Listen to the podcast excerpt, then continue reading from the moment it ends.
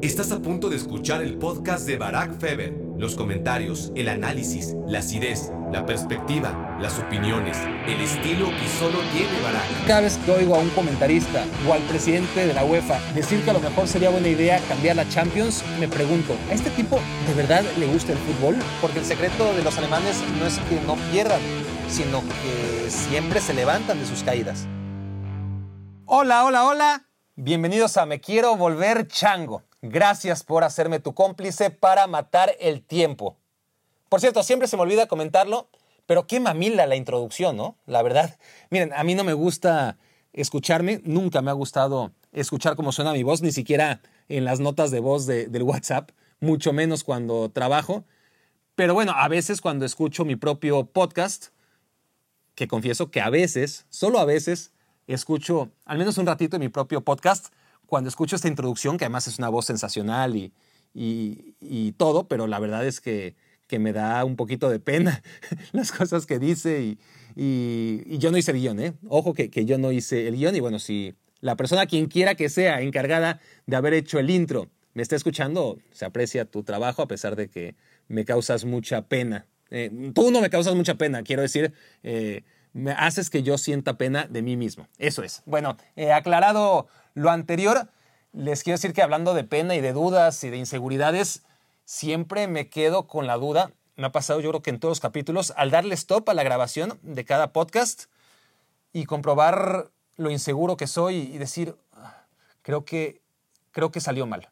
Siempre, o casi siempre, acabo con esa sensación y creo que nunca más que en la última semana. En esa ocasión, los que escucharon el capítulo larguísimo con Marc Rosas sobre la actualidad del Fútbol Club Barcelona, que fue una charla deliciosa con Marc, pero a la vez dije, bueno, yo la pasé muy bien. No sé si Crosas la pasó muy bien, eh, parece que sí, pero igual y toda la gente, sobre todo aquella que no es del Barcelona, qué bárbaro, se nos fue la mano, son demasiados minutos para un podcast. Y bueno, comprobé otra vez que, me equivoqué, eh, para la gran mayoría, no digo que para todos, pero por lo que percibo, por lo que escucho, por lo que me escriben, por lo que le dicen a Mark, pues fue un éxito y, le gustó mucho incluso a, aquellos que no son del Barça. Y claro, yo, entiendo que algunos hasta disfrutan, ¿no? Escuchando a barcelonistas sufrir, es parte de, su terapia y, y, cómo no, ¿no? La verdad es que hay que aprovechar la oportunidad. Pero lo que quiero decir con esto es que si tengo que aprender a ser un poco más seguro, y, darme cuenta que a pesar de que yo muchas veces siento que estoy haciendo cosas mal, resulta que no lo estoy haciendo tan mal del todo. Soy demasiado crítico conmigo mismo. Pero bueno, es una experiencia nada más que, les quería compartir. Recuerden que, que, aquí se trata, al menos en estos primeros capítulos, no sé después, la verdad no sé después, pero en estos primeros capítulos se trata de una comunidad pequeña, de una comunidad a la que quiero consentir y, son casi mi terapia, ¿no? Eh, les aseguro que de por sí soy muy transparente en el día a día, ¿eh? y si tuviera un micrófono ante mucha audiencia tampoco podría ser otra cosa más que transparente, pero lo que les quiero decir es que todo este tipo de cosas y dudas igual y no las compartiría tan fácilmente, pero como sé que son amigos, todos ustedes lo son de verdad, o la gran mayoría, ¿no? Eh, doy el beneficio de la duda a alguien que esté por aquí accidentalmente, pero la gran mayoría son de confianza y se los digo, soy un tipo a veces muy inseguro y hasta ahora Creo que en todos los capítulos, a pesar de que he dicho, bueno, creo que este no salió bien, luego veo los números y los comentarios y me doy cuenta que estaba equivocado. Así que, como siempre, muchas gracias por hacerme ver mal en este sentido. Les digo que, les cuento que este es el primer capítulo, el primer episodio de podcast que grabo a una hora decente. Son las cinco y media de la tarde de lunes y la idea es que si grababa como suelo hacerlo. No a medianoche, ¿eh? no se crean. Suelo grabar a la 1, 2, 3, 4 de la mañana o peor. Así funciono yo, así de loco estoy. Y son las horas en las que me siento más a gusto y más fluido. Y, y ahora, claro, tengo que acabar este podcast y ya tengo que grabar fuera de juego, me tengo que vestir, bueno, vestir de cintura para arriba, ¿no? Como se viste uno para la televisión en estos tiempos. Y claro, con la cabeza un poco en lo que va a ser el resto de mi día. Todavía no estoy con la tranquilidad de ya acabé y ahora relajado puedo grabar el podcast. Y por eso esto me trae a lo anterior. Otra vez en mi cabeza la inseguridad de estaré tan fluido como puedo estar en, eh, en, las situaciones ideales, que para mí son de madrugada, o si no tan fluido, al menos menos espeso, ¿no? Porque tampoco creo que soy el paradigma de la fluidez, ni siquiera en mis horas más finas. Pero bueno, el caso es que estoy grabando a una hora decente por primera vez y ya tengo en mi cabeza la duda de, ¿lo podré hacer tan bien como lo hago de madrugada? Bueno, ojalá que así sea. Ya me dirán qué tan espesito estuve. La razón por la que grabo a esta hora es porque si grabo en la madrugada, les decía, entonces no va a haber posibilidad de que este podcast que ahora escuchan, espero, siendo martes en la mañana, o al menos que ha estado disponible desde el martes en la mañana posterior a la victoria del Bayern Múnich en Champions League para ganar su sexta Copa de Europa, pues no habría sido posible que lo escucharan martes temprano, cuando todavía en esta efervescencia del mundo donde las cosas pasan muy rápido y ya parece una noticia muy vieja, bueno, creo que martes en la mañana hablar del Bayern no es algo que esté todavía tan lejano. Pero claro, por eso tuve que hacer ciertos sacrificios en mi rutina y ponerme a grabar ahora mismo para que esté disponible el martes temprano. Así que esperemos que así sea. Alguno me dirá, ¿pero qué no tocaba anécdotas? Algunos supongo, ¿eh? tampoco creo que todo el mundo haya estado muy pendiente de, de qué tocaba, pero bueno, si, si alguno me dice que no tocaba hoy que contar anécdotas, porque les recuerdo, o aquellos que no lo sepan, que hemos hecho un acuerdo en este podcast de Me Quiero Volver Chango de alternar temas. Una semana va a ser un monólogo, a la siguiente va a ser un tema con un invitado y a la tercera tenemos una tómbola de anécdotas. Ya tuvimos el primer capítulo de anécdotas personales y laborales. Son 50 en total, quedan 45, y está la tómbola esperando. Hoy tocaba un capítulo de baracnécdotas, pero la, bueno, la actualidad manda. Solamente tenemos un nuevo campeón de la Champions una vez al año. Así que, así como a Liverpool le tuvimos que dar el honor que merecía cuando ganó por fin la Premier League, hoy es momento de hablar del Bayern. Así que ya la siguiente semana les prometo a aquellos que estén interesados, que son bastantes más de los que deberían, les hablaré de mis anécdotas, las cinco que salgan, pero eso será la próxima semana. Hablemos entonces del Bayern. Primero, antes que el Bayern, quiero hablar del formato de esta Champions, porque a mí me llama la atención percibir que a tanta gente le gusta este formato, el de un solo partido a partir de los cuartos de final. Y ya saben, eh, formato casi Copa del Mundo, ¿no? A 90 minutos, dicen que es muy emocionante. Yo no sé qué opinen ustedes, pero cada vez que oigo a un comentarista o al presidente de la UEFA decir que a lo mejor sería buena idea cambiar la Champions, me pregunto, ¿A este tipo de verdad le gusta el fútbol? Y ojo, yo soy consciente que varios de ustedes pensarán lo mismo. Dirán, a mí me gusta el fútbol y a mí me gustó el formato de la Champions a 90 minutos. Se me hizo muy emocionante. Y yo, bueno, tendré que decirles, no, la Champions no es eso. Emocionense lo que quieran, pero la Champions son sus rituales y sus partidos a ida y vuelta. Son sus goles de visitante, sus remontadas que parecían inconcebibles. Es cierto que los partidos de ida a veces no suelen ser demasiado atractivos, pero son el medio para regalarnos partidos de vuelta épicos, ¿no? A ver, yo estoy consciente que además esta sensación de frialdad y de que la Champions no fue la Champions no obedece solamente a la ausencia de aficionados, que también es muy importante. Es decir, esa sensación de insatisfacción general que me causó la Champions, pues es evidente, como ocurrió con la Liga Española, la alemana, la italiana y todas, a que sin gente no es lo mismo, sin niños entrando al terreno de juego, acompañando a los profesionales vestidos con los colores del equipo contrario, los otros niños ondeando el corazón, el balón, quiero decir, estrellado a mitad de campo. Con eso, claro que son los rituales que, necesitamos en la Champions, pero no solo es eso, eso ya lo tendremos de regreso, afortunadamente, la gente y esos rituales de la Champions que no se pueden perder. Esto fue la Champions League porque mantuvo su himno eh, al principio de cada partido y porque mantuvo ese balón de estrellitas y poco más. Esto, perdónenme, pero no es la Champions. La, la Champions League se juega a ida y vuelta y y dirán, bueno, es que las cosas cambian y hay que evolucionar, pero es que, ¿qué quieren evolucionar respecto a los partidos a ida y vuelta? Yo les digo, ¿no? Igual la ida a veces no es lo emocionante que quisiéramos, hay cierta especulación, está el asunto del gol de visitante, que muchas veces, lejos de promover, digo muchas veces cuando en general es una regla, ¿no? Lejos de promover que el equipo visitante tome riesgos, lo que hace es, por el contrario, que el equipo local pues no arriesgue tanto, ¿no? Sobre todo en un partido de ida, sabiendo que un gol de visitante puede matarlo. Pero sin esos partidos de ida, que, que, no son demasiado atractivos, no tendríamos o no habríamos tenido en años recientes partidos épicos, inolvidables, que son la Champions League. La Champions League es la remontada del Barça sobre el Paris Saint-Germain, son las remontadas de la Roma y del Liverpool sobre el Barça, son las remontadas de la Juventus sobre el Atlético de Madrid. En fin, el Atlético de Madrid que el año anterior también había tenido a su favor una remontada espectacular. La, de la, la del Real Madrid contra la Juventus o, la que estuvo a punto de fraguar la Juventus en el Bernabéu después de haber perdido 3-0 en casa y nadie contaba con ninguna posibilidad para que la Juventus remontara. En fin, eh, las del Ajax fuera de casa contra la Juventus y contra el propio Real Madrid por hablar de algunos de los momentos más increíbles que hemos vivido en la Champions en apenas dos o tres años y eso es gracias a los partidos de vuelta. Así que no me vengan con que a 90 minutos es más emocionante porque no es verdad. No es verdad. La final se juega a 90 minutos. Los mundiales, si quieren, claro, se juegan a 90 minutos en una sola sede.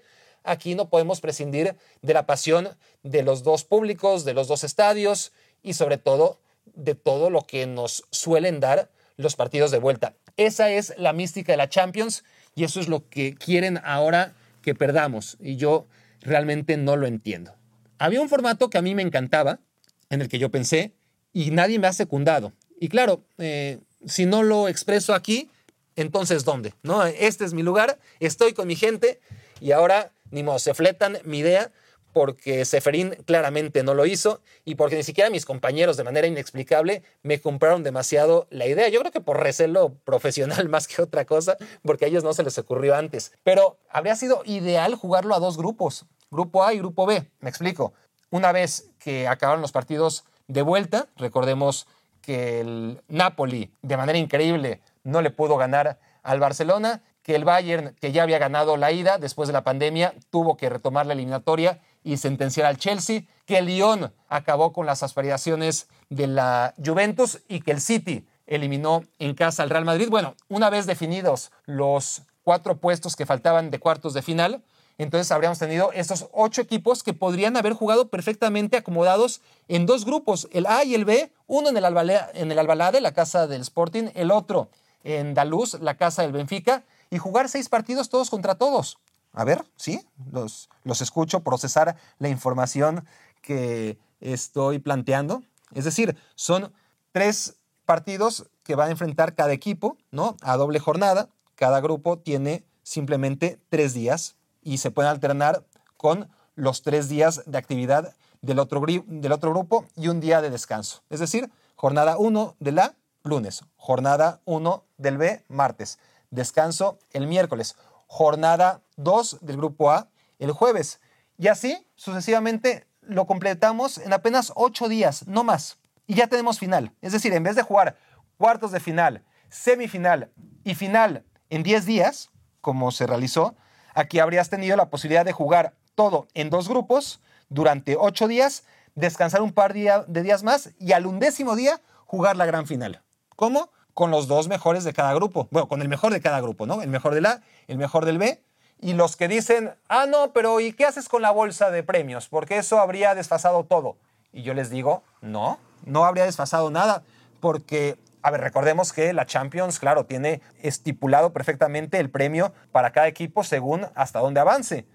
Pues aquí ajustarías y los que hubiesen quedado en tercero y cuarto lugar de sus respectivos grupos habrían sido el equivalente a octavo de final, ¿no? Y, habrían cobrado como si hubieran llegado a, cuartos de final, quiero decir, ¿no? Porque estamos hablando, claro, de, de los equipos que quedasen en tercer y cuarto lugar de cada grupo. Los que hubiesen quedado en el segundo lugar del grupo A y del B habrían eh, habría sido el equivalente a semifinalistas y los dos campeones, el A y el B, pues habrían jugado la final y no habría alterado nada. ¿Y qué habríamos tenido? Muchos más partidos, mucho más emociones, mucho más justicia. No digo que el Bayern no haya sido campeón justo, ni mucho menos, pero sí que el hecho de haberlos enfrentado casi a todos contra todos habría limitado mucho más la posibilidad de que ciertos equipos llegaran más lejos de lo que quizás deberían haber llegado en caso de no haber tenido un camino tan fácil a la final. Y, te estoy hablando a ti, eh, por si no lo entiendes, París Saint Germain, ¿no? Claramente creo que este formato habría sido mucho más atractivo para todos porque habrías jugado más partidos, habrías mantenido las precauciones de jugar en dos sedes, los partidos se habrían multiplicado un poquito sí, pero no las fechas, ¿no? Habrías tenido más televisión, más partidos que ver y ni siquiera muchos más partidos que jugar. Porque estamos hablando de que cada equipo habría jugado cuatro partidos, ¿no? Los tres de grupo más la final, en caso de haber llegado a la final, claro. Mientras que en el formato que se jugó, pues jugaron cuartos de final, semifinal y, final. Al final fueron tres partidos. Aquí habrías tenido mucho más oportunidad de ver grandes equipos, grandes partidos, grandes goles, mayor justicia deportiva y solamente le habrías dado a los finalistas la responsabilidad de jugar un partido más de lo que finalmente jugaron. Pero bueno, hasta aquí mi queja, em, ya que les digo, Seferín no la escuchó, tampoco es que se la haya escrito, no, no me gusta perder el tiempo, pero me parece a mí, ya me dirán ustedes opinión, una idea honestamente brillante. Porque aparte, así se han jugado históricamente eventos tan importantes como los mundiales. A mí no me tocó, no soy tan viejo para eso, pero los mundiales, por ejemplo, del 78 y del 82, se jugaron con ese formato, ¿no? Con dos grupos de cuatro previo a la final y la Copa Europea, la antigua, la que precedió a la Champions League, también se jugaba con ese formato, ¿no? De, dos grupos semifinales y, y, además entonces, más allá de todas las ventajas que estoy reseñando, habrías recobrado un poco del espíritu del fútbol de antaño, lo que siempre está muy bien. Así que, en fin, esto es simplemente lo que quería expresarles y si no son ustedes, entonces, ¿quién me va a escuchar? Me pregunto, ¿quién? Vamos a hablar ahora sí del Bayern Múnich, que ya evitamos durante muchos minutos referirnos a ellos. Es un campeón de Europa justo, es un campeón de Europa espectacular, además, más allá de las circunstancias ¿no? que, han rodeado este ejercicio futbolístico y, y en general social 2019-2020. Quiero señalar una cosa, porque, porque ahora parece que todo es perfecto con el Bayern. Recuerdo haber leído a Martí Perarnau que es un fenomenal escritor, periodista en, España, referirse a Menotti y referirse a él como diciendo que, que Menotti primero da un diagnóstico brillante y luego busca rastros de la enfermedad. ¿no? Y, y, eso aplica a los periodistas que siempre encontramos síntomas que explican cualquier enfermedad de cualquier equipo. Pero esos mismos síntomas, en otro contexto o resultado, ya no tienen importancia. No solamente los síntomas son importantes cuando te sirven para justificar una enfermedad. ¿no? Porque los periodistas en general, los analistas, no perdemos nunca. Los que pierden son los equipos y sobre todo los entrenadores. ¿no? Por ejemplo, Flink.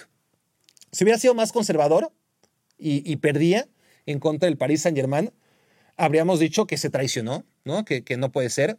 Si hubiera ido alegremente al ataque y lo hubiesen matado al contragolpe, habríamos dicho, claro, es que no puede ser tan inocente, era una final. Es decir, nosotros aunque sea a nivel inconsciente, habríamos ya tenido o teníamos ya el, guion de lo que íbamos a decir para cualquier escenario, ¿no? Si, si, el Bayern jugaba como siempre, entonces el Bayern, si jugaba como siempre y perdía, claro, entonces habría pecado de inocente. Y si el Bayern hubiera sido conservador, entonces en el pecado habría llevado la penitencia y esa habría sido la razón por la que hubiese perdido. ¿Me explico? ¿No? Al final, nosotros no perdemos, los entrenadores son los que pierden siempre. Y si hubiera perdido, ¿no? ya, habíamos tenido el motivo a la medida de las circunstancias del partido, aún sin que éste se jugase. Ahora, como ganó, nadie repara en si fue más o menos conservador. ¿no? Ganó y punto. A lo que voy es que el Bayern ha cometido muchos errores. ¿no? Ahora nadie lo resalta porque ganaron, porque lo ganaron todo y lo ganaron muy bien.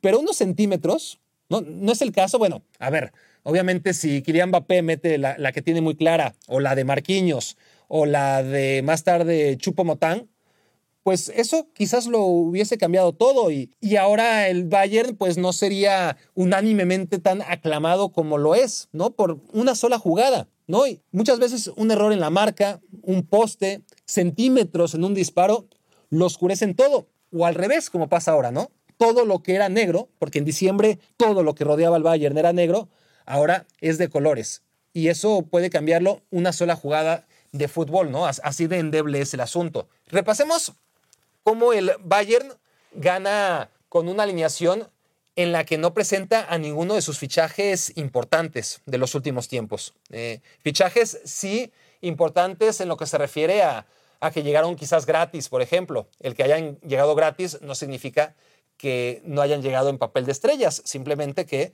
en el caso de Lewandowski, por ejemplo, en el caso de jugadores extremadamente jóvenes como Kimmich o Davis, que fueron muy baratos, o en el caso de algún otro gratis como Goretzka, fueron grandes compras. A lo que ves que las inversiones económicas más importantes del Bayern, pues no han sido exitosas. Esa es la realidad. El jugador más caro de todos los tiempos llegó para esta temporada. Se llama Lucas Hernández y no demostró o no pudo demostrar absolutamente nada por qué pagó esa tremenda cantidad de dinero el Bayern por él.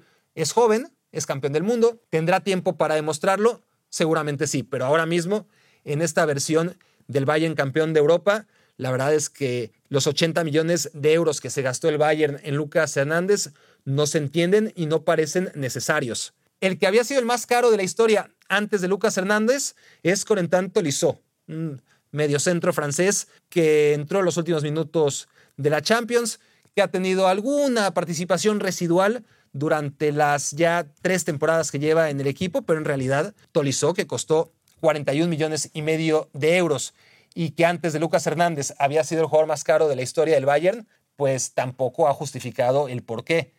Y lo mismo podríamos decir incluso de Javi Martínez, que durante muchos años, desde 2013, costando 40 millones de euros, Ojo, cifras, también hay que decirlo, mucho menores a las que se han gastado por parte de los grandes equipos, Barça, Madrid, los ingleses, incluso la Juventus, son cifras menores. Es decir, que hasta 2017 Javi Martínez, con 40 millones de euros de inversión, haya sido el fichaje más caro en la historia del Bayern, ya te habla de que históricamente el Bayern ha tenido mucho cuidado a la hora de invertir en futbolistas de fuera prefiere esperar a que expiren sus contratos en la Bundesliga con los equipos con los que estén jugando, así ha sido históricamente, y llevárselos. En el caso de Javi Martínez, aceptan la petición de Guardiola, se lo llevan por 40 millones de euros. Es importante, sí, eh, es importante ciertamente en la campaña en la que logra ser campeón de Europa el Bayern, ya sin Guardiola, pero a partir de ahí han pasado muchos años, muchas lesiones, no es un jugador para nada que simbolice al Bayern. Es un jugador bastante prescindible en, en, todo, en todos los sentidos. Javi Martínez, así lo ha sido ya durante mucho tiempo, el que es ahora el tercer jugador más caro en la historia del Bayern. El cuarto, Arturo Vidal, estuvo un par de años en el Bayern, o tres, no fue un fracaso, pero tampoco pasó gran cosa, ¿no? Con el ex Juventus tampoco podemos hablar de una gran inversión con grandes resultados, ¿no? En el caso de Arturo Vidal. Nos vamos al quinto y sexto fichajes más caros de la historia del Bayern y nos encontramos con Mario Goetze y con Mats Hummels.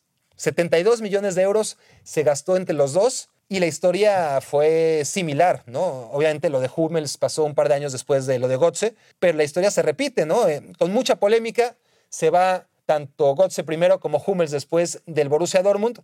En el Bayern no se hallan y más temprano que tarde vuelven contra todo pronóstico al Borussia Dortmund como si fueran, comentaba yo, mercancía, ¿no? De, de Amazon Prime, devolución gratuita. O sea, Bayern los arrancó en su mejor momento con el Borussia Dortmund y los regresó bastante maltrechos. La verdad, a pesar de que en el caso de Hummels sí hay que destacar que ha ido recuperando un poco su nivel a pesar de la edad que ya se empieza a acumular en sus piernas. El siguiente fichaje más caro, y ya estamos en el número 7 en la historia del Bayern, es Renato Sánchez. Y cayó hasta el séptimo cuando podría ser ahora mismo el primero.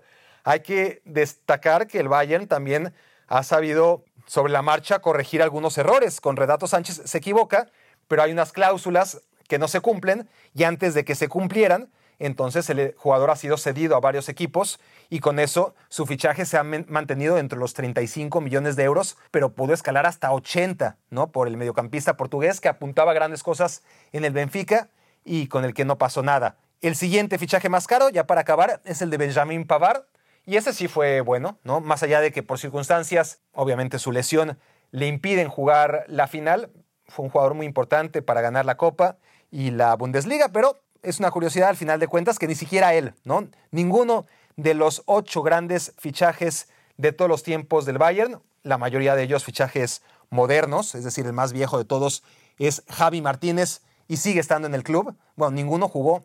En el caso de Tolisso sí, ¿no? Entró unos minutos, Lucas Hernández también, pero, pero no fueron para nada artífices del triunfo del Bayern.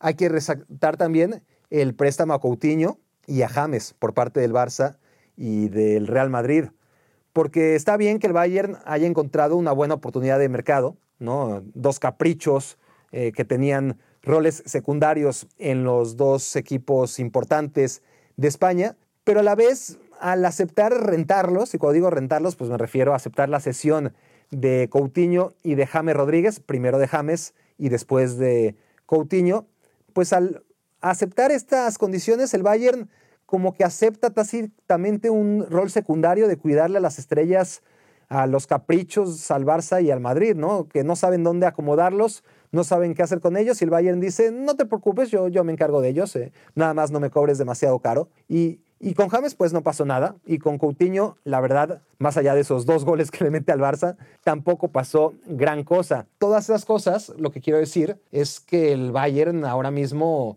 es un equipo en el que como lo ha ganado todo, ignoramos todo aquello que estaríamos mencionando sin ninguna duda en caso de que el Bayern no hubiera alcanzado la final. Incluso en el caso en que el Bayern hubiera perdido en contra del Paris Saint-Germain, en el caso en que cualquiera de esas acciones puntuales en las que apareció Neuer o una falla del equipo rival, cualquiera de esas ocasiones pudo haber cambiado totalmente hechos que, de todas formas están ahí.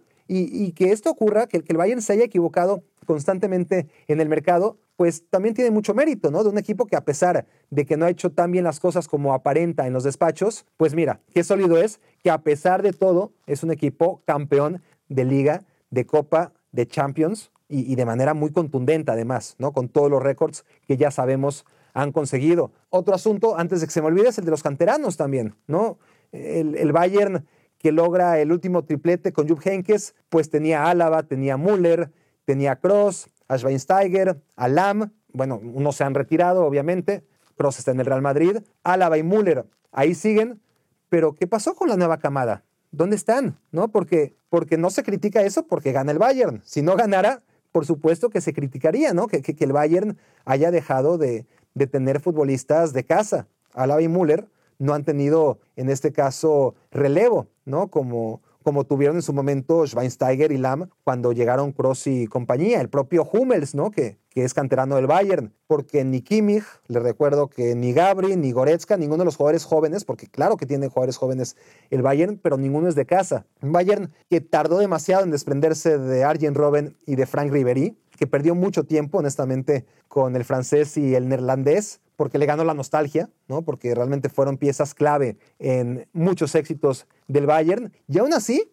no olvidemos, el Bayern llegó hasta semifinales de la Champions antepasada. En la pasada perdió contra el Liverpool en octavos de final, pero la antepasada, ya un maltrecho Bayern, ya con un Ribery y Robben que, jugaban poco y, y se notaba ya cuando jugaban la edad que tenían ya cargando sobre sus espaldas, pues aún así recordemos a ese Bayern envejecido y hospitalizado contra el Madrid, ¿no? Porque no estaba Neuer, estaba Ulreich y, vaya que se notó, no estaba Álava, no estaba Vidal, no estaba Coman, creo, no estaba Robben como, por, como de costumbre, no estaba Boateng, como también es una costumbre, que, sea muy propenso a las lesiones. Y a pesar de todas esas bajas, llegaron por lo menos una docena de veces a gol, ¿no? y por lo menos media docena, seis veces, el Real Madrid en aquella semifinal 2017-2018 se salvó en el área chica. Y era un Bayern marchito, ¿no? Con, con jugadores de tercer pelo como Ulreich, como Rafinha, que cometieron errores terribles que permitieron que el Madrid ganara esa semifinal y a la postre jugara la final en la que venció a Liverpool. Con un Ribery, porque decíamos que Robben estaba lesionado, pero un Ribery que estaba ya casi en silla de ruedas y que aún así, en una actuación conmovedora, se las arregló para pasarle por encima al Real Madrid, que al que, bueno, esa es otra cosa y, y en esa temporada el Paris Saint Germain, sobre todo la Juventus, de la que ya hablamos en aquella casi remontada, y, cada rival del Real Madrid tenía muchas más oportunidades, ¿no? Eh, cuando veías, eh, cuando repasabas las jugadas más importantes del partido, pero al final errores, ¿no? Errores clave, en ese caso de Ulreich y de Rafinha, y lesiones, tanto del Paris Saint Germain como del Bayern, que es del que estamos hablando, como del Liverpool en la final, el error de Carius, en fin, ya, ya hablaremos, se los prometo porque ya me tardé, del Real Madrid en Me quiero volver chango, pero ahora estamos hablando del Bayern. Y lo que les decía es que sí, que es un equipo que a pesar de que vivió horas muy bajas, aún así competía, competía muy bien y llegaba hasta semifinales y merecía más, porque nos dejaba la, la impresión ese Bayern 2018 que merecía más sobre el Real Madrid a pesar de terminar sucumbiendo en semifinales. Este Bayern temporada 2019-2020 empezó muy mal. Empezó muy mal porque la temporada pasada, a pesar de que la 18-19 se saldó con título de liga y de copa, el equipo no jugaba bien. El equipo sobre todo sufría mucho. Eso es lo que definía al equipo de Nico Kovac. Era un equipo ofensivo, no nos equivoquemos, era ofensivo, era aguerrido, pero era descontrolado, ¿no? Y, y ganaba siempre sufriendo, porque de verdad lo intentaba. No, no, no podía, no, no podía controlar los partidos, pero no era una cuestión de apatía, como se sigue diciendo hasta ahora, o, escucho yo, que era porque el vestidor estaba divorciado con Nico Kovac y entonces le hicieron la cama o no le echaban ganas o, las tonterías que se suelen decir. Tú ves los partidos del Bayern con Kovac y puedes llegar a muchas conclusiones, pero el que no le echaban ganas no es una de ellas, porque realmente lo intentaban y no era un tema de actitud ahí queda el 7-2 sobre el Tottenham, ¿no? Claro que tenemos muy fresco el 8-2 sobre el Barça, pero en la fase de grupos y con Nico Kovac, el Bayern le ganó 7-2 al Tottenham en un partido en el que igual se debieron de haber comido 5. Eso es una realidad. Sobre todo en el primer tiempo fue toma y daca y el Bayern, en especial Nabri, metió todas las que generó. Pero aún así nos muestra que, ese Bayern, cuando se encendía, ya tenía lo que era la semilla del Bayern que acabó siendo el campeón de la 2019-2020, el campeón de todo por algo, es el primer equipo que logra ganar la Champions ganando todos los partidos. Una cosa es claro que, se jugaron los partidos de cuartos y semifinales a un solo juego. Ahí tuvo dos visitas menos el Bayern, donde quizás no habría logrado el récord, eso no lo sabremos nunca, pero sobre todo una fase grupos tremenda, una fase grupos excelente y esa fue dirigidos por Nico Kovac. Pero más allá de los resultados, otra vez, las sensaciones, aún en noches inspiradas con la de Tottenham, la sensación era que, el equipo venía sufriendo una involución táctica, ¿no? una involución en la que primero, recordemos que, que con Klinsmann era un desastre, perdieron 4-0 contra el Barça, por ejemplo, quedaron quintos en la Bundesliga, Llega Hitzfield a salvar al equipo y después Luis Van Gaal ya como primera apuesta seria para cambiar lo que venía siendo el Bayern históricamente. Y la apuesta que los lleva a jugar una final de Champions que pierden contra el Inter y, que les hace recuperar títulos a nivel local, títulos que no tenía tan garantizados el Bayern como lo hemos visto en los últimos 10 años, pues después de dar ese paso de vanguardia con un técnico como Luis Van Gaal, deciden dar un salto mortal bueno, un salto mortal, pero con red, ¿no? Porque cuando vas por Pep Guardiola, obviamente tienes la seguridad de que resultados seguramente, pero trabajo garantizado. Y, el modelo de juego del Bayern evolucionó, ¿no? Lo que ya tenía en su base con el trabajo de Van fue desarrollado a la máxima expresión con un Guardiola que ciertamente a nivel competitivo no pudo más allá de semifinales de la Champions League. Pero después llega Ancelotti y ahí sí empieza la involución táctica de la que hablamos, ¿no? Ancelotti que se dedica a administrar lo que había dejado Pep, ¿no? Eh, la inercia le permite primero aparentar que las cosas iban muy bien, pero como le suele ocurrir a Ancelotti, en cuanto se alargan sus procesos, se le van cayendo. Entonces el Bayern dejó de ser un equipo tácticamente excelente o ambicioso y fue volviendo al origen, porque claro, cuando digo que dio el salto Luis Van a Pep Guardiola, estoy ignorando que en medio de ellos, un pequeño detalle, hubo un Jupp Henkes que explotó lo mejor de lo que había dejado Van Gaal y le metió de su sello típico de equipo alemán, ¿no? Tenía un híbrido que era espectacular. Juhenkes vuelve tras el paso de Ancelotti, pero está claro que, que vuelve a hacer su trabajo y lo hace muy bien, pero ya como un hombre retirado que le puso simplemente criterio al equipo, no hizo ninguna revolución táctica. Entonces este equipo que fue involucionando en sentido táctico a la hora de verlo jugar ya no jugaba bien, a pesar de que seguía ganando, pues llegó a su punto más bajo con Niko Kovac. Los goles recaían demasiado, demasiado en Lewandowski y en Nabri. Si no eran ellos, al Bayern le costaba mucho trabajo. Defendía muy mal la transición tras pérdida, que sigue siendo muy vulnerable en ese sentido, aunque las cuentas le salen. Un equipo descoordinado, ¿no? Le, salían, insisto, las cuentas porque a pesar de que quedaba expuesto en pérdida de balón, pues sus rivales de Bundesliga no tenían el talento ni la calidad en la definición como para aprovechar todas las opciones que les daba un Bayern que acababa arrollándolos porque ellos sí suelen meter goles en las oportunidades que tienen, a diferencia de los rivales. Pero poco a poco fue madurando este Bayern y fue dejando sensaciones de más solidez, porque hasta jugadores como Coman y Thiago, que realmente estaban jugando muy, muy mal, pues acaban siendo los mejores junto con Kimmich, ¿no? Al menos lo fueron en la final en contra del Paris Saint-Germain, un equipo que recurría demasiado a los centros. Es increíble cómo fue cambiando. Mantiene eso, ¿eh? obviamente, cuando hay que centrar, centra y hace ancho el campo y, y cuando encuentra posibilidades de centrar, pues para eso tiene a, rematadores como Lewandowski o como el propio Müller, sobre todo Lewandowski, como para sacar jugo de ello.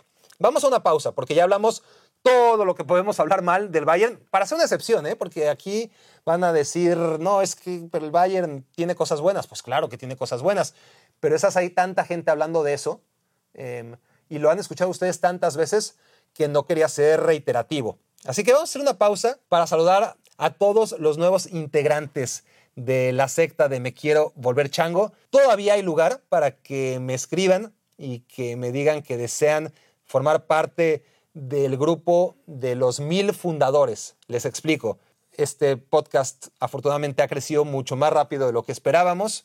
Tenemos a miembros fundadores y yo entiendo que ustedes son aquellos que cuando lleguemos a la tierra prometida y me quiero volver chango esté en boca de todos, pues habrá que distinguir a aquellos que estuvieron desde el principio de los que llegaron después, de los que se subieron al carro del triunfo. Entonces, quiero tenerlos presentes a ustedes y por ahora ya tendré tiempo, ¿no? De, primero de contestar los mails, porque les prometo que, que, por cada mail o por cada dos mails que recibo, contesto apenas uno y así no voy a acabar nunca. Tengo que contestar todos y, es un cuento de nunca acabar. Y ahora sí, esta semana me comprometo a ver de qué manera contestar la gran mayoría de todos los mails que estoy por contestar. Si ustedes me escribieron un mensaje y no lo he hecho, descuiden, lo voy a responder. Lamento tardarme tanto, pero es que es una realidad que por cada dos o tres que contesto, recibo un par nuevos. Y, así, si, si no me pongo las pilas, no voy a acabar nunca. Pero quiero tener a este grupo de los mil, quiero tener a los mil fundadores de Me Quiero Volver Chango para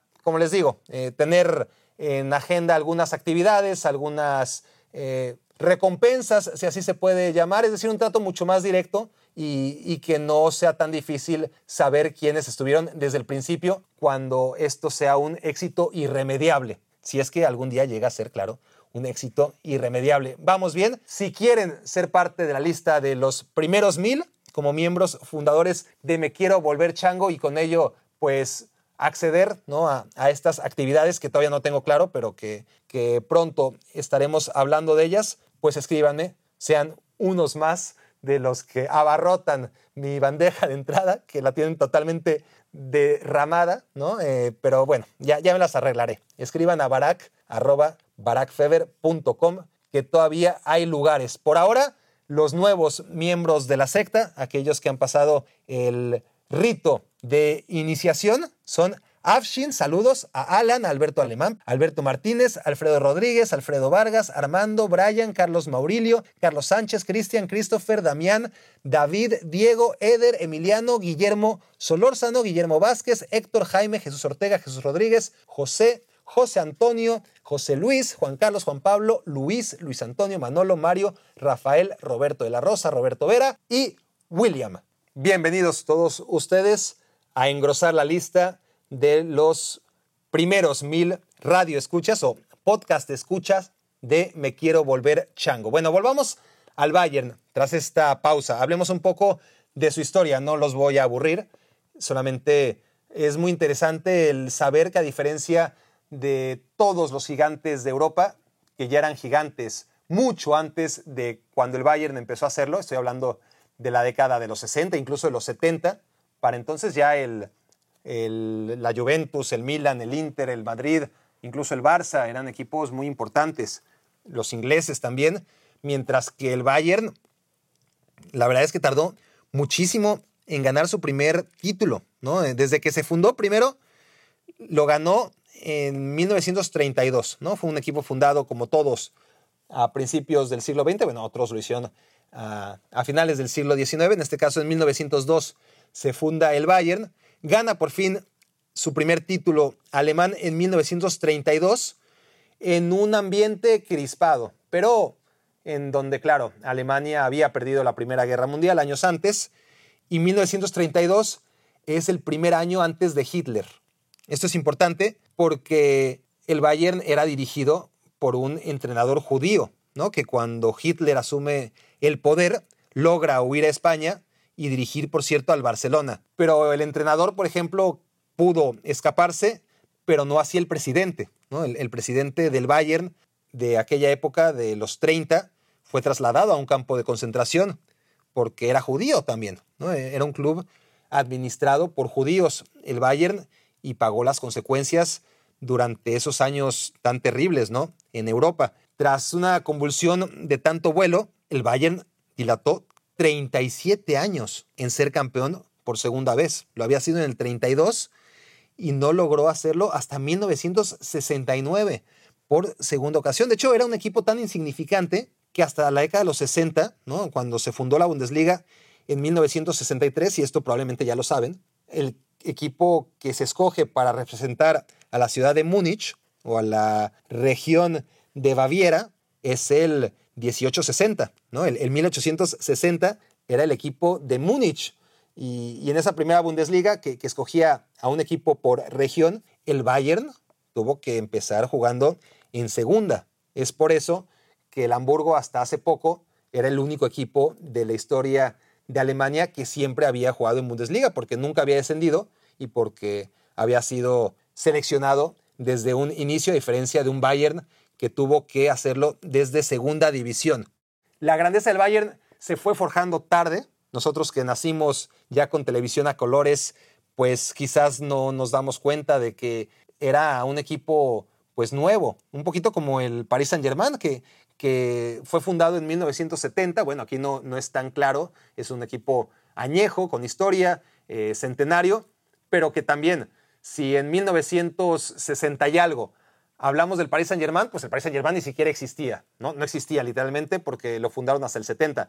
Pero el Bayern, el Bayern era un equipo minúsculo, ¿no? Cuando ya, les digo, los grandes equipos de Europa y del mundo en general, River, Boca, Peñarol, Nacional, ya eran lo que son ahora, Santos de Brasil. En fin, el, Bayern se unió tarde a la fiesta, pero ¿de qué manera? ¿No?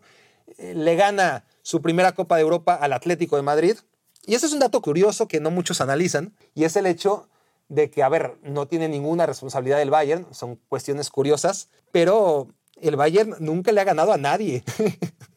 nunca le ha ganado a nadie en las finales de Europa, eh, también hay que decirlo. Fíjense, ha ganado seis Copas de Europa, la primera se le gana al Atlético y lo hace con un desempate, le cuesta muchísimo trabajo, pero en el segundo partido, eh, después de empatar de milagro en el primer encuentro se juega un segundo partido y ese lo golea sobre un Atlético de Madrid que, como saben, ha regresado, regresó mucho tiempo después a intentar ganar la Copa de Europa, pero, pero sigue buscándolo. Al siguiente año, estamos hablando de 1975, su segunda final de Copa de Europa ganada es contra el Leeds United, que no se equivoquen. Es un equipo que en ese momento era muy, muy importante en Inglaterra. Uno de los mejores del mundo, pero bueno, ves en retrospectiva y te das cuenta, bueno, le, ganó al Leeds United eh, que, nunca ganó la Copa de Europa y que muy difícilmente la ganará, aún dirigido por Marcelo Bielsa. Al 76, el Bayern logra su tercera Copa de Europa. ¿Y saben quién fue su rival? El San Etienne. Lo mismo que, que Leeds, pero en Francia, ¿no? Un equipo que estaba en su época de gloria, que sin duda en el 76 era un gigante, pero que nunca había ganado la Copa de Europa, que no la ganó más y que probablemente en el futuro tampoco la vaya a ganar.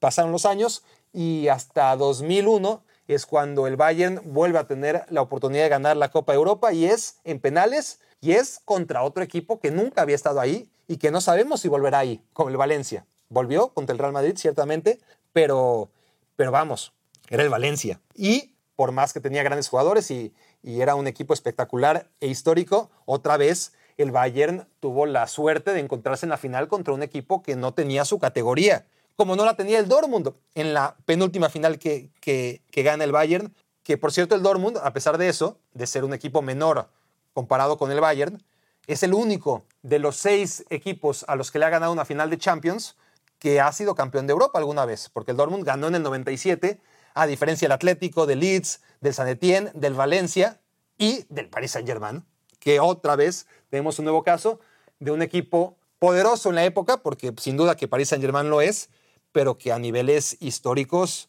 pues no es nadie. No, no, no, es nadie y por ahora seguirá sin serlo. Retomando, entonces ya haciendo este pequeño paréntesis que, me interesaba compartir sobre esa historia del Bayern que, que pocos conocen, el equipo va ganando confianza, se siente a gusto y todo le sale bien. Todo le sale bien y se enfrenta a equipos a los que doblega y, doblega fácilmente. Le pasa, eso sí, en mi opinión, un poco como a Francia en el Mundial. ¿Qué le pasó a Francia en el Mundial? Con otro estilo de juego, ¿eh? No, no me refiero al estilo, sino a las circunstancias. Cuando se juega el Mundial, me refiero a Rusia, los grandes favoritos eran la selección de Brasil, la de Alemania y la de España.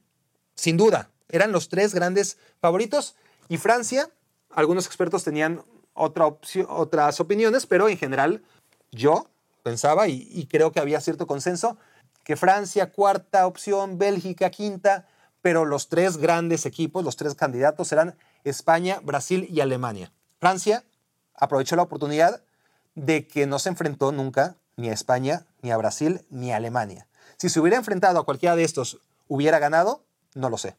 Yo creo que no.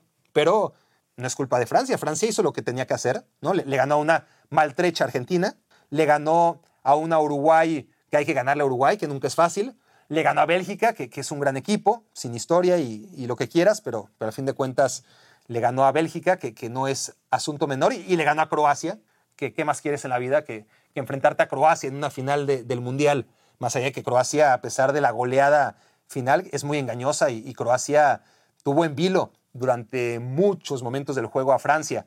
Pero a lo que voy es que esos rivales que tuvo Francia, pues no lo pusieron realmente a prueba. Francia era favorito en todos los partidos. Francia fue campeón del mundo porque España tropezó cuando nadie esperaba que lo hiciera. Brasil tropezó cuando debió haberle ganado a Bélgica. Alemania tropezó, ¿no? Ni, ni duda cabe. Hizo el ridículo en la fase de grupos y le abrieron el camino a Francia. Lo mismo pasó con... Me van a decir, es que esa es la historia del fútbol. Le digo, sí, pues a veces sí, pero en el caso de Francia y en este caso del Bayern, creo que es más evidente, porque el Bayern, que tiene el mérito de haberle ganado al Paris Saint-Germain la final, un Paris Saint-Germain que, que no le había ganado tampoco a nadie, tiene el mérito de destrozar, de desmembrar al Barcelona, pero, pero ¿a qué clase de Barcelona estamos hablando? El mérito está claro en, el resultado, eh, eh, en el marcador, quiero decir, más que en el resultado, porque estaba claro que el Bayern le tenía que ganar a esa versión del Barça. Y le gana al Lyon, que, entendámonos bien, hizo demasiado el Lyon, bastante. No deja de ser un equipo que a nivel europeo ha sido mucho mejor y que aún muchas mejores, mucho mejores versiones del Lyon, pues no serían, nunca lo han sido, amenaza para el Bayern, mucho menos este Lyon que ni siquiera logró una posición entre los primeros seis de Francia como para meterse la próxima temporada, ya no digamos a Champions, sino a Europa League. Y antes, pues le había ganado a un Chelsea que hay que ganarle, ¿no? Pero es un Chelsea verde, es un Chelsea que no está tampoco a la altura. No le ganó a ningún equipo campeón eh, el Bayern. El, el único equipo campeón fue el que se enfrentó en la final. Y aún así, si el Paris Saint-Germain llegó tan lejos, es porque se enfrentó y, venció con muchos problemas, por cierto, al Dortmund, al Atalanta, a Leipzig sin problemas, eso sí, pero, pero vamos, equipos joviales, ¿no? Dortmund, Leipzig y Atalanta, pero nada más, ni grandes, ni campeones, ni nada. Por eso el Paris Saint-Germain estuvo en la final y otra vez fue una presa bastante a modo para un Bayern intratable que en su camino, si se hubiera enfrentado al Madrid, a lo mejor le hubiera ganado, ¿no? A lo mejor, no lo sabemos. Si se hubiera enfrentado al City también, si el City perdió contra el Lyon, no es responsabilidad del Bayern, pero qué suerte tuvo el Bayern de enfrentarse al Lyon en lugar del Manchester City. Y no se enfrentó al Liverpool, ¿no? Mérito del Atlético, un Atlético que después no justifica por qué eliminó al que para mí es el mejor equipo del mundo y lo sigue siendo, a pesar de haber perdido contra el Liverpool, a pesar de lo bien que cerró la temporada el Bayern, números increíbles. O sea, el Bayern ha ganado 29 de los últimos 30 partidos, señores, 29 victorias y un empate es espectacular. Y aún así, yo todavía pienso que, que Liverpool es mejor equipo y el Bayern, desgraciadamente, no pudo medir fuerzas con el Liverpool. Igual y le hubiera ganado y me hubiera tapado la boca, como tantas otras veces he dicho tonterías. Pero bueno, me hubiera gustado que este Bayern hubiese mostrado todo su poderío contra los que para mí eran los tres grandes candidatos a ganar la Champions desde el inicio y aún después de la pandemia. Bueno, en el caso de, después de la pandemia me refiero al Madrid y al City, que yo creí que el ganador de esa eliminatoria iba a ganar la Champions. Y bueno, el Liverpool pues ya no tenía posibilidades, pero para mí esos tres eran los grandes candidatos y el Bayern no tiene la culpa, como no tuvo la culpa Francia, de que se dispararan ellos mismos a sus pies. Porque al final, como dijo Lineker, ¿no? Eh, los alemanes no pierden, perderán los otros y, los alemanes aprovechan las oportunidades. Es una mentira a medias ¿eh? o, a, tres cuartos lo, de Lineker, porque el secreto de los alemanes no es que no pierdan, sino que siempre se levantan de sus caídas, ¿no? Porque Alemania perdió la final de México 86 contra Argentina y ¿qué pasó? Volvieron en Italia 90 y le ganaron a la propia Argentina, ¿no? y después llegó la Euro del 92 y Dinamarca les pintó la cara en la final. ¿Y qué pasó después? Nada. No, no, se deprimieron, ni mucho menos. Volvieron a la siguiente edición, la Euro del 96, y República Checa pagó los platos rotos porque Dinamarca ya no le alcanzó para volver a donde Alemania sí estuvo. Después llega el 99, ¿no? Le arrebatan al Bayern la Champions League, esa Champions histórica contra el Manchester United. Pasaron solamente dos años, ¿no? 2001, y se desquitaron en contra del Valencia. El Bayern reclamó lo que debió ser suyo o los, lo que ellos sentían que era suyo en 1999. Bueno, dos años después, en penales, con Oliver Kahn, le ganan al Valencia esa Copa de Europa que se les venía resistiendo mucho. Y más ejemplos, ¿eh? En, en 2012, recordemos, fueron goleados en la final de la Pocal por el Borussia Dortmund, humillados durante dos Bundesligas seguidas que ganó el equipo comandado entonces por Lewandowski. Pierden en casa la final contra Chelsea en penales, que eso fue terrible. ¿Y qué pasó? No pasó nada. No, lo, que habría hundido en depresión a cualquier otro equipo del mundo, en el caso del Bayern, y esto también aplica a la selección alemana porque van de la mano, no pasa nada. ¿no? Vuelven y, y al año siguiente, después de haber quedado subcampeón de liga, subcampeón de la Pocal y goleados por el Dortmund, subcampeón de la Champions en casa y ante un Chelsea que, ese Chelsea, a diferencia de otros Chelsea, traía muy poco, la verdad. Ya, ya venía con un a la baja y, y, en fin, el Chelsea es otra historia, pero no era la mejor versión del Chelsea. El Bayern era gran favorito para ganar en casa. Y, y, el Bayern, ¿no? Tras haber perdido contra el Inter, tras haber perdido contra el Chelsea, tras haber quedado subcampeón de todo en 2012, llega en 2013 y pácatelas. Se lleva el triplete, se lleva todo, ¿no? Y, ahora vuelve a ocurrir la misma historia, ¿no? Eh, un Bayern que en diciembre parecía destartalado, en cuestión de meses se hizo con el triplete. Tiene demasiado mérito, sobre todo porque se levantó de un momento muy difícil, ¿no? Donde las cosas no funcionaban y donde, claro, el Bayern empieza a hacer las cosas bien, empieza a tomar confianza, empieza a jugar muy bien, empieza a jugar de maravilla incluso, como contra el Hoffenheim, un partido que es recordado, se eh, acordarán ustedes del partido en el que el Bayern y el rival, en este caso el Hoffenheim, acaban los últimos minutos peloteando, ¿no? Unos todos revueltos, unos con otros, dejando que transcurran los minutos y esto eh, en apoyo a los insultos que venía recibiendo Dieter Hopp, el presidente del Hoffenheim, por parte de los radicales del Bayern. Pero bueno, esa es la anécdota que, que queda, por supuesto, pero yo también recuerdo la exhibición de fútbol previa, los primeros 75 minutos de ese partido que acabó de manera tan singular, que fue un 6-0 magistral del Bayern. Y en ese momento, en el mejor momento de la temporada del Bayern, llega la pandemia Y lejos de perder el ritmo, tras tantas semanas de inactividad, el Bayern lo recupera casi de inmediato. Gana la Bundesliga, lo hace con autoridad, gana la Pokal y cuando vuelve al rendimiento más alto, otra vez tiene que parar. Tiene que parar otra vez porque la Bundesliga fue la primera en iniciar, en reiniciar de las grandes ligas europeas y tenía todavía muchas semanas para esperar a los equipos de Italia, de Inglaterra y de España para que se unieran a la Champions. Y a pesar de perder o de tener esos dos parones que uno invita a creer que debieron hacerle perder el ritmo, no, el Bayern por segunda vez en la temporada supo reiniciarse y hacerlo como si nada hubiera pasado y retomar el ritmo de inmediato. En 30 partidos ganó 29 encuentros, eso es increíble, solamente un empate contra el Leipzig.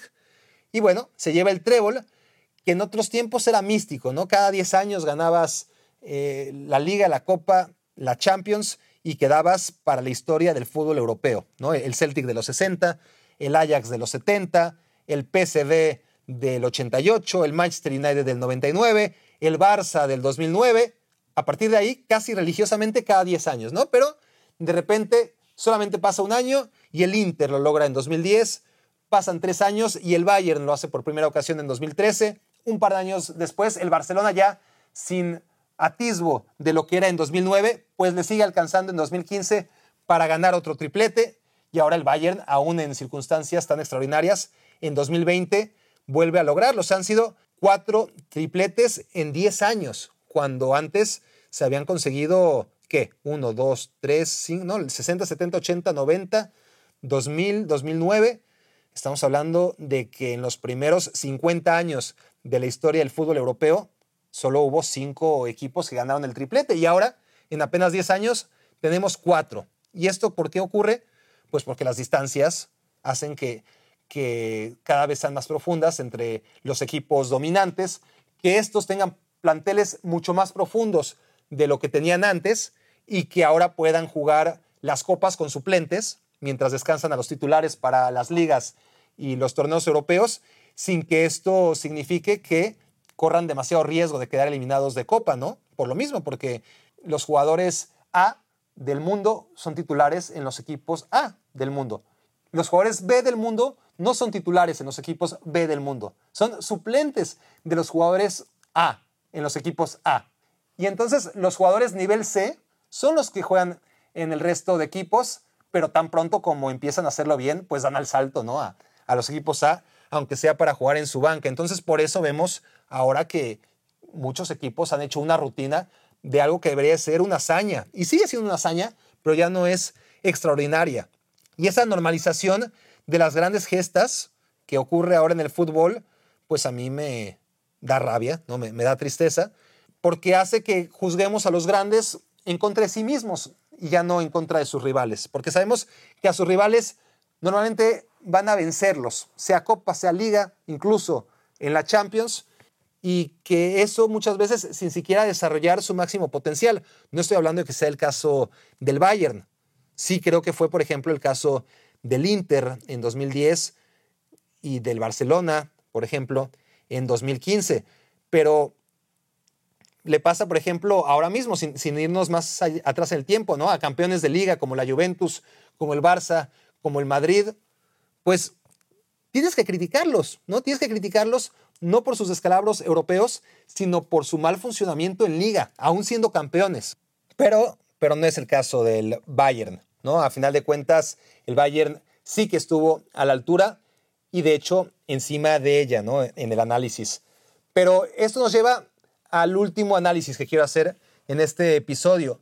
Y es que, a final de cuentas, este duelo del Bayern contra el Paris Saint-Germain en la final, que muchos quisieron pintar como un choque entre el bien y el mal, no fue más que un duelo de tiranos donde quizá más vale el malo por conocido, ¿no? Y en este caso, el Bayern no es un ejemplo del equipo que se ha privilegiado del sistema económico que a los ricos hace más ricos, ¿no? Hace falta ver cómo controla la Bundesliga, cómo desmantela a lo que le siga, ¿no? Eh, se llame como se llame. En su momento se llamó Werder Bremen, en su momento fue el Bayer Leverkusen, últimamente ha sido el Borussia Dortmund y vayan ustedes a saber si el siguiente es el Leipzig.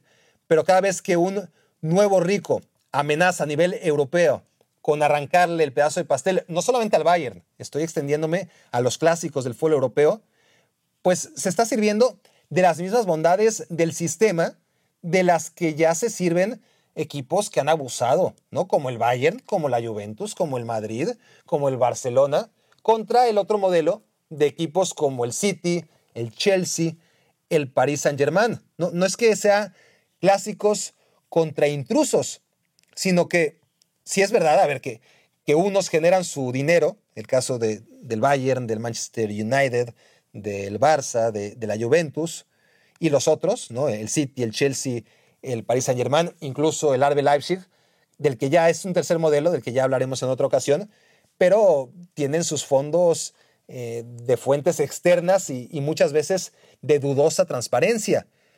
Pero, insisto, los clásicos es que se han aprovechado de estas disparidades en derechos de transmisión, de publicidad en la camiseta, para hacer las distancias cada vez más amplias y permitir que cosas como esta, ¿no? que cosas históricas como un triplete, pues ya sea algo casi cotidiano.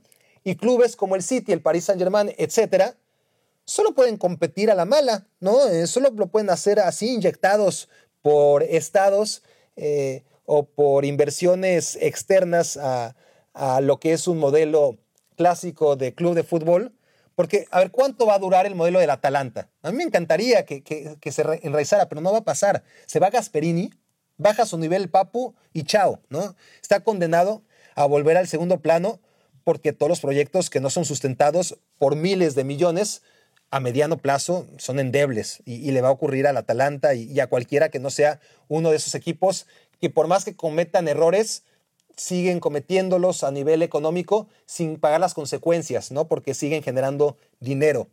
Los clásicos no son más que clubes convertidos en marcas y como les digo, hay un tercer modelo del que será interesante hablar en otra ocasión, de marcas convertidas en equipos, ¿no? Sobre todo pensando en el Arbe Leipzig. Pero bueno,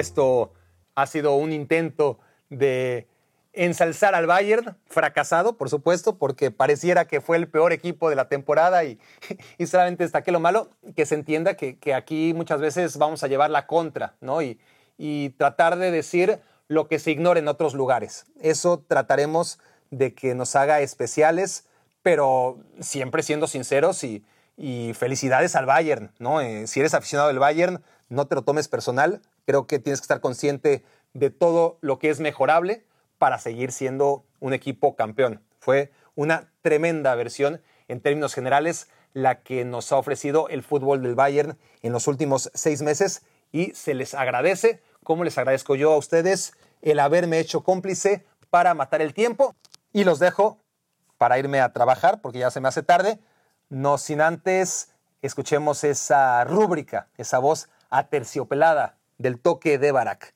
Gracias por la escucha y hasta la siguiente semana. Escuchaste el podcast de Barack Feber. Toda la información de los deportes con un toque de Barack.